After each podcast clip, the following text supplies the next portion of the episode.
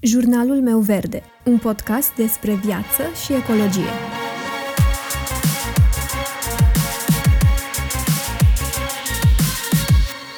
Bună, eu sunt Alexandra și tu asculți Jurnalul meu verde, un podcast despre viață și ecologie. Schimbările climatice reprezintă un fenomen global cu efecte diverse și cu impact asupra întregii comunități globale. Activitățile umane schimbă irreversibil mediul, ceea ce arată cât este de necesar să acționăm în număr cât mai mare și imediat pentru a trata această problemă. Așa că o mai bună cunoaștere a acestui fenomen ne poate ajuta să rezolvăm problemele pe care tot noi le-am creat. Cu cât înțelegem mai bine, cu atât putem să venim cu soluții reale și aplicabile. Iar educația poate fi un factor esențial în lupta tot mai urgentă împotriva încălzirii climatice. Aceasta ne poate ajuta atât pe noi, adulții, cât și pe cei mai tineri, să înțelegem mai bine situația cu care ne confruntăm, ne poate ajuta să ne schimbăm comportamentul și să ne adaptăm la ceea ce este din păcate o urgență globală. Și despre asta vom povesti și în episodul de azi. Vom vorbi atât despre beneficiile educației cu privire la problemele de mediu, dar și despre ce anume este foarte important să luăm în considerare atunci când vorbim despre educația în ceea ce privește problemele de mediu. Pentru că este foarte important ca educația să fie făcută în mod corespunzător, pentru a nu ajunge să considerăm campanii de PR, campanii de marketing, drept modele educaționale. Să începem cu începutul însă. Și primul lucru pe care aș vrea să-l menționez este faptul că educând putem să creștem gradul de informare, conștientizare și înțelegere în ceea ce privește problemele de mediu. Trăim niște vremuri în care mediul natural este amenințat. Diferite specii de floră și faună sunt pe cale de dispariție. Aerul pe care îl respirăm este din ce în ce mai poluat, apa pe care o bem are contaminanți, iar mâncarea pe care o consumăm este plină de chimicale. Așa că, de exemplu, prin includerea acestor probleme ce țin de mediu ca materie de studiu în școli, putem sensibiliza și încuraja generațiile viitoare să găsească soluții și metode inovatoare pentru viitor, pentru a salva și a proteja natura.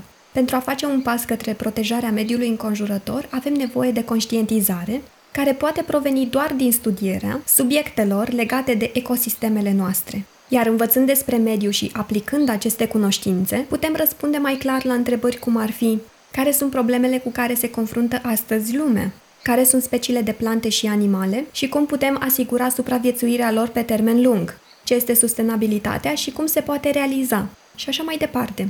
Sunt foarte multe aspecte pe care nu le cunoaștem îndeajuns și pe care noi am fi putut să le abordăm diferit dacă am fi învățat mai mult la școală despre ceea ce înseamnă protecția mediului înconjurător și sustenabilitate. Al doilea lucru de pe lista mea este gândirea critică. Educația în ceea ce privește problemele de mediu ne ajută să ne dezvoltăm gândirea critică.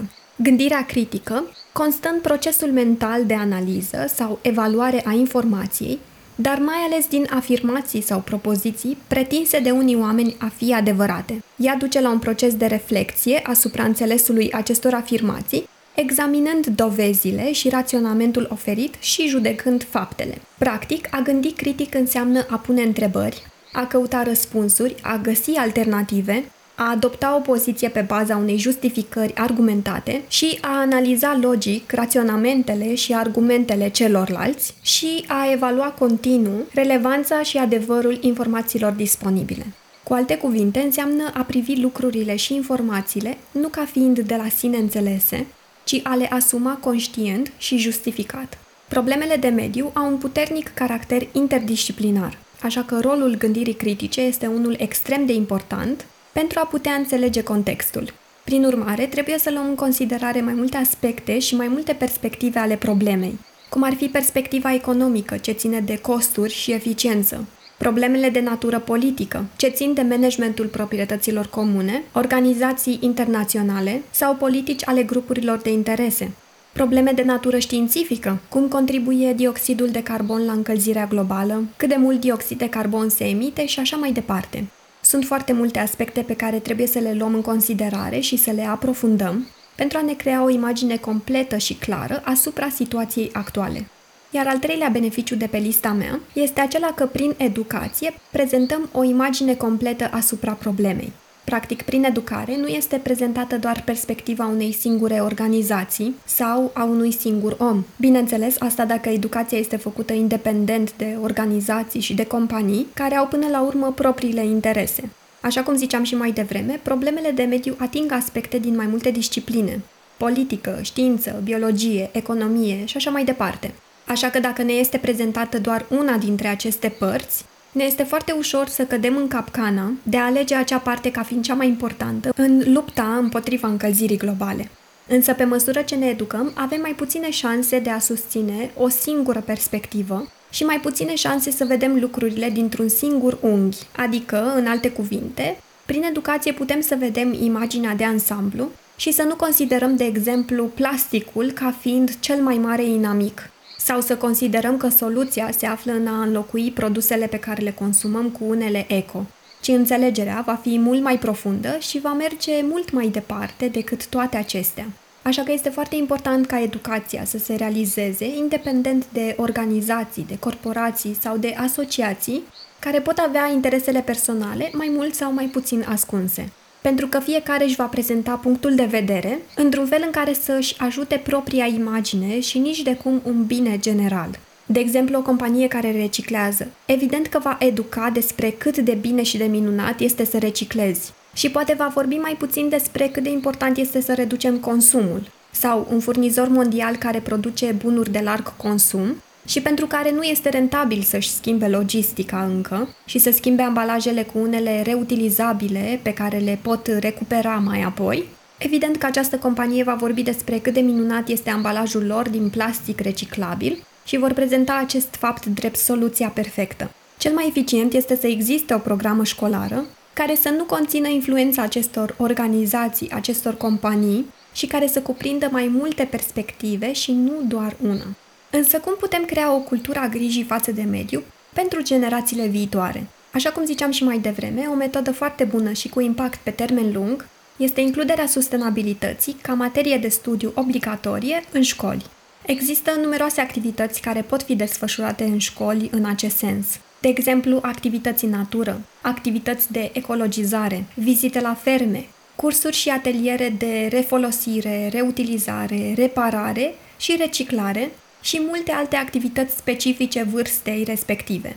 Însă, așa cum spuneam și mai devreme, este foarte important ca aceste activități să se realizeze independent de organizații sau de companii și să fie parte a programei școlare și nu parte a unor proiecte răzlețe propuse de cine știe cine. Este foarte important să arătăm o imagine completă a problemelor și a soluțiilor existente și a lucrurilor care ar trebui îmbunătățite și ajustate. Un singur curs despre reciclare și două-trei ore în care vorbim despre cum nu este bine să arunci gunoaie în natură, nu vor putea oferi niciodată o imagine completă a problemelor vorbind doar despre un singur lucru, iar exemplul pe care l-am dat despre reciclare, vorbind doar despre acest lucru, putem crea falsa senzație că acesta este răspunsul tuturor problemelor cu care ne confruntăm. Însă reciclarea nu este cea mai eficientă soluție și nu este prima soluție la care ar trebui să apelăm. Însă, o educație făcută în mod corect și planificat ne va ajuta să ne construim opinii și să ne deschidă mintea până la urmă. Educația poate juca un rol cheie în inovație și în tehnologie, în crearea unei infrastructuri ecologice și a unui trai sustenabil. Învățământul ar trebui să se concentreze mai mult și pe problemele de mediu și pe formarea unor generații viitoare mult mai educate decât noi pe acest subiect. Educația tinerilor are impact în cea mai mare parte pe termen lung și deși avem nevoie de acțiuni urgente în momentul de față, este foarte important să ne concentrăm și pe acțiunile pe termen lung. Doar așa ne putem asigura că generațiile care vin după noi nu vor face aceleași greșeli pe care le-am făcut noi sau greșelile pe care le-au făcut generațiile dinaintea noastră. Doar așa ne putem asigura că istoria nu se repetă. Să învățăm mai mult despre economia circulară, despre refolosit, despre reparat, despre reciclat. Să arătăm tehnologiile actuale și problemele cu care ne confruntăm. Doar așa putem inspira generațiile viitoare să abordeze lucrurile altfel, degradarea mediului, schimbările climatice, dispariția speciilor, creșterea nivelului mării, consumul excesiv, epuizarea resurselor și lipsa de bunăstare, toate acestea sunt probleme atât locale cât și probleme globale. Așa că tinerii ar trebui să învețe din timp ce se întâmplă, care sunt cauzele și care sunt consecințele și nu numai, În primul rând sunt probleme pe care noi adulții ar trebui să le tratăm urgent și să încercăm să le adresăm pe termen scurt.